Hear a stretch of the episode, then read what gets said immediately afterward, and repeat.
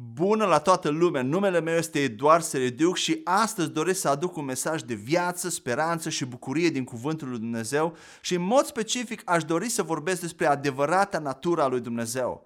Pentru că majoritatea oamenilor au o imagine denaturată a lui Dumnezeu și diavolul și religia în general au reușit atât de bine să proiecteze această imagine eronată despre Dumnezeu în inimile oamenilor încât acesta este unul din marele motive pentru care oamenii stau departe de Dumnezeu sau fug cu totul de El.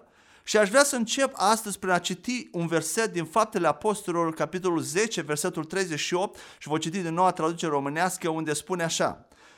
Cum Dumnezeu l-a uns cu Duhul Sfânt și cu putere pe Iisus din Nazaret, care mergea pretutindeni, făcând bine și vindecându-i pe toți cei ce erau asupriți de diavolul, căci Dumnezeu era cu el. Haideți să observăm în acest verset ce face Isus susținut de Dumnezeu și sprijinit de Dumnezeu și ce face diavolul.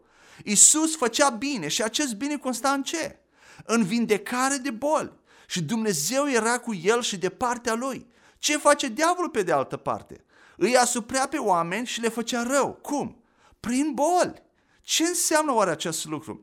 Înseamnă că lucrurile de care sufereau acești oameni, adică bolile, erau lucruri rele și nu veneau nici, în niciun caz de la Dumnezeu, ci de la diavol. Ba mai mult, versetul spune că diavolul i-a suprit pe oameni, i-a suprea pe oameni, acest cuvânt asuprire.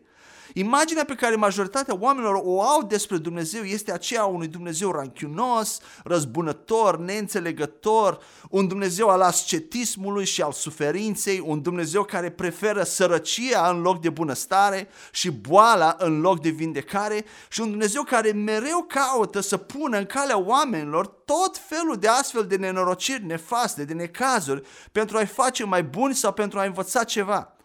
Cu alte cuvinte, oamenii îl văd pe Dumnezeu ca fiind un Dumnezeu adept al teoriei scopul scuză mijloacele.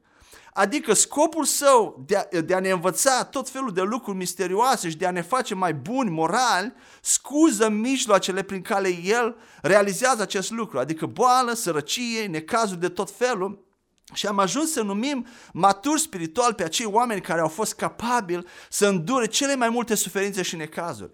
Și această imagine deformată a lui Dumnezeu din mintea oamenilor este o mare cauză pentru care oamenii fug de Dumnezeu și aleargă după bani, plăceri, după alte lucruri, pentru că nu știu, nu li s-a spus și nu au realizat cât de bun este Dumnezeu și că Dumnezeu deja le-a dat gratuit pe acest pământ tot ceea ce ei caută.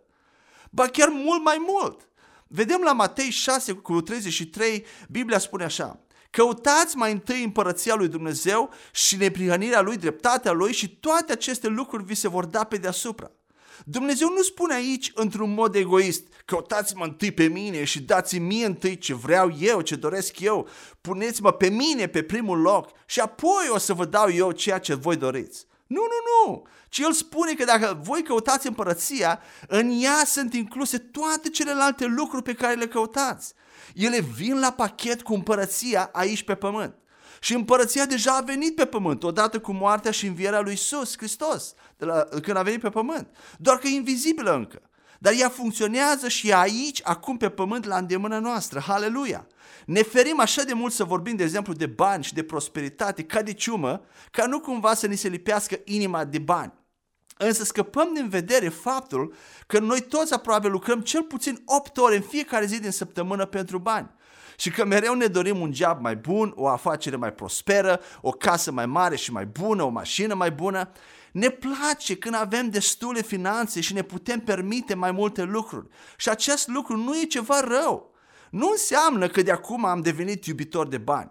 Haideți să nu confundăm sentimentul normal de bucurie când ai de toate cu iubirea anormală și nebiblică de bani care înlocuiește cu totul pe Dumnezeu.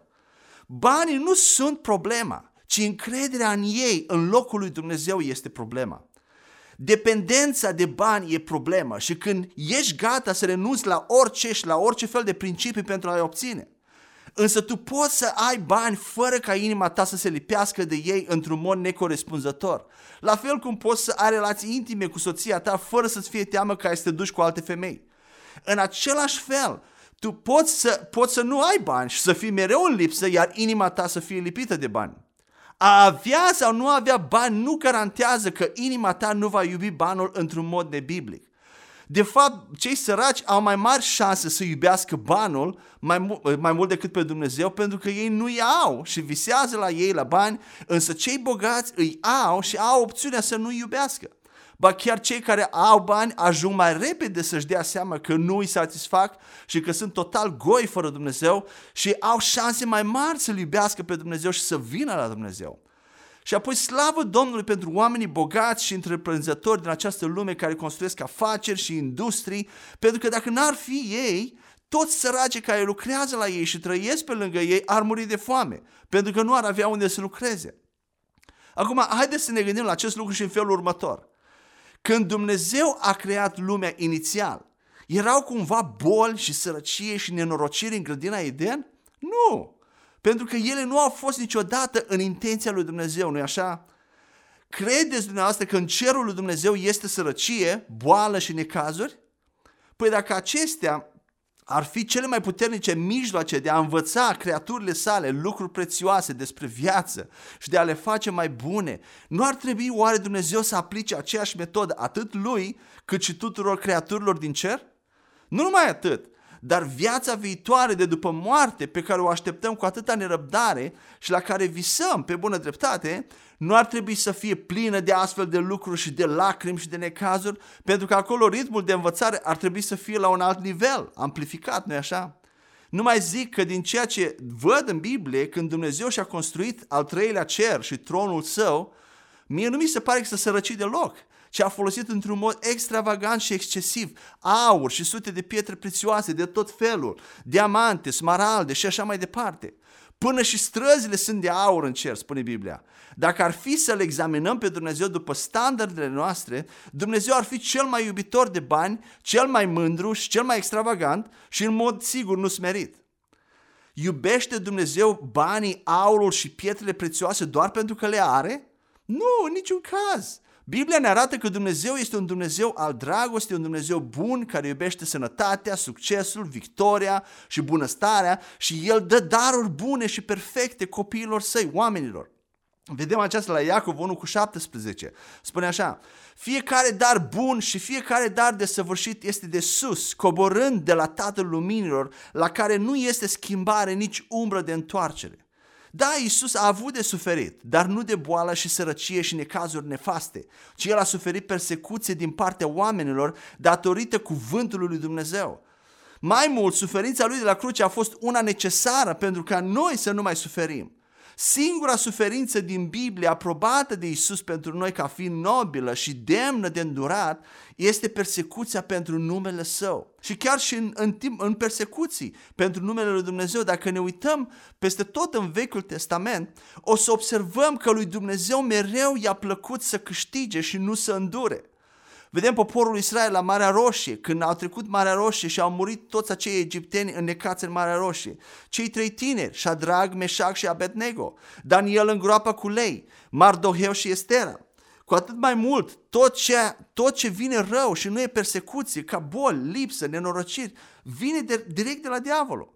Fiul lui Dumnezeu s-a arătat ca să distrugă lucrările diavolului și 1 Ioan 3 cu 8 ne spune acest lucru. Cu acest scop a fost arătat Fiul lui Dumnezeu, ca să distrugă faptele diavolului. Și Ioan 10 cu 10 la fel. Hoțul nu vine decât pentru a fura și a ucide și a nimici. Eu am venit ca ele să aibă viață și să o aibă din abundență. De ce a venit Isus pe lume și a murit pe o cruce?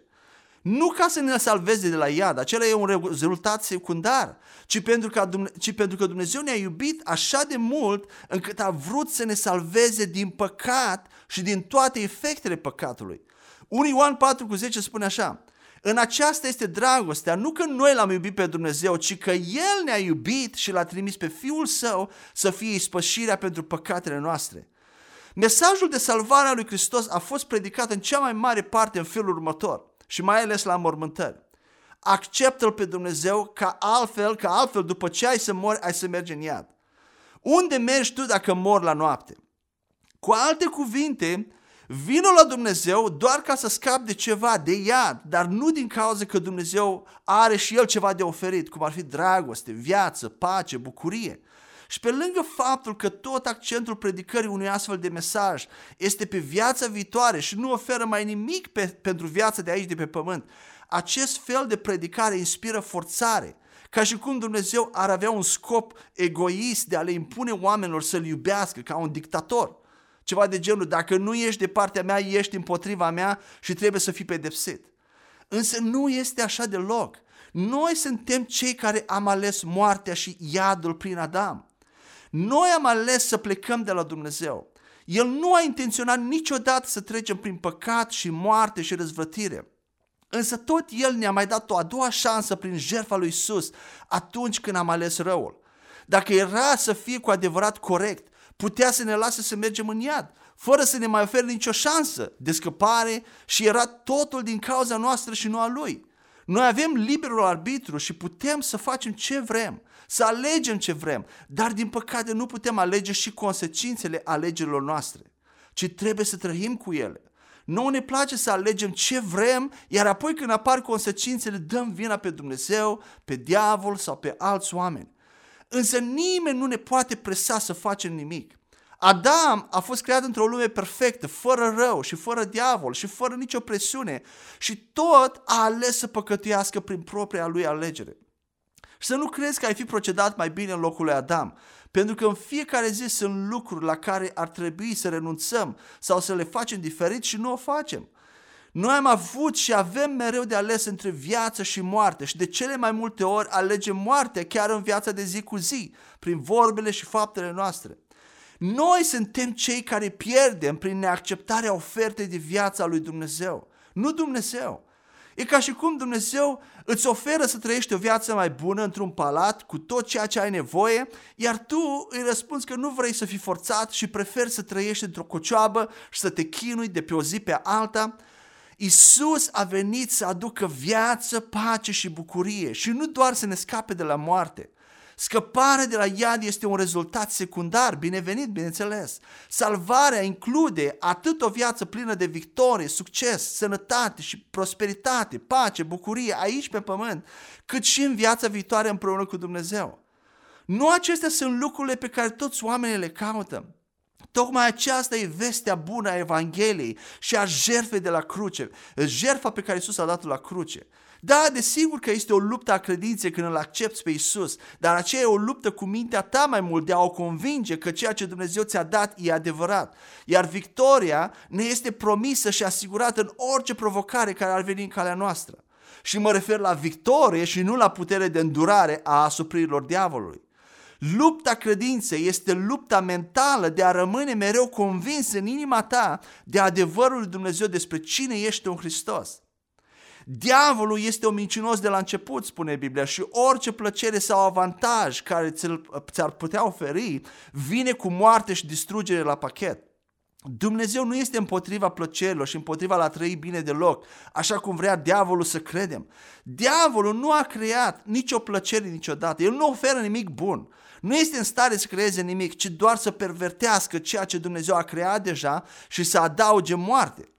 De fapt, Dumnezeu este Cel care ne-a creat într-un mod atât de minunat, cu miros, cu gust, cu văz, cu auz, doar pentru plăcerea noastră. El a creat această lume cu atâtea culori și opțiuni, cu atâta varietate de animale și viețuitoare, cu atâtea mii de gusturi și opțiuni de mâncare, doar, că, doar ca noi să ne bucurăm de ele. Dacă era vorba doar de eficiență, putea să creeze o lume fără nicio culoare, să te, lase, să te lase să mănânci fără să ai niciun gust și așa mai departe. Dumnezeu este cel care a inventat, de exemplu, și a proiectat relațiile intime dintre un bărbat și o femeie, nu diavolul. El este cel care a oferit oamenilor acest lucru pentru plăcere și nu numai pentru procreare. Dacă era, dacă era doar pentru procreare, era lipsit de orice plăcere, nu-i așa? Ceea ce doresc să vedem este că Dumnezeu este un Dumnezeu de viață, pragmatic, iubitor, bogat și nu este împotriva lucrurilor pe care de multe ori ne le dorim în această viață. Însă El oferă toate aceste lucruri bune în niște limite, astfel încât să nu ne facem rău nouă cât și altor oameni și acele lucruri bune să fie doar binecuvântare și viață și nu să fie urmate de suferință și moarte. Acesta este Dumnezeul pe care îl iubesc și îl slujesc și care m-a binecuvântat atât de mult. M-a eliberat de povarea păcatelor, de dependențe, de condamnare. E o plăcere să trăiesc viața cu El și de asta îmi doresc să spun la cât mai mulți oameni despre El. De asta îmi doresc să aduc astăzi vești bune, că Isus Dumnezeu aduce vești bune. El mi-a adus numai pace, bucurie, bunăstare, sănătate, înțelepciune și mă ferește de necazuri și nenorociri nefaste. Dacă îți dorești și tu astfel de viață cu Dumnezeu, poți să o ai chiar acum într-un mod foarte simplu. Tot ce e nevoie e să accepti că ești păcătos și că ai nevoie de Isus, de El, să crezi că El a murit pentru a lua toate păcatele tale și a înviat din morți și să-L mărturisești cu gura ta ca Domn al vieții tale. Biblia spune la Roman 10 cu 9 la 10 că dacă vei mărturisi cu gura ta pe Domnul Isus și vei crede în inima ta că Dumnezeu l-a înviat din morți, vei fi salvat din păcat. Căci cu inima omul crede pentru neprihănire și cu gura mărturisirea este făcută pentru salvare. Vrei să faci o scurtă rugăciune cu mine astăzi în care să-ți predai viața lui Isus? Spune împreună cu mine.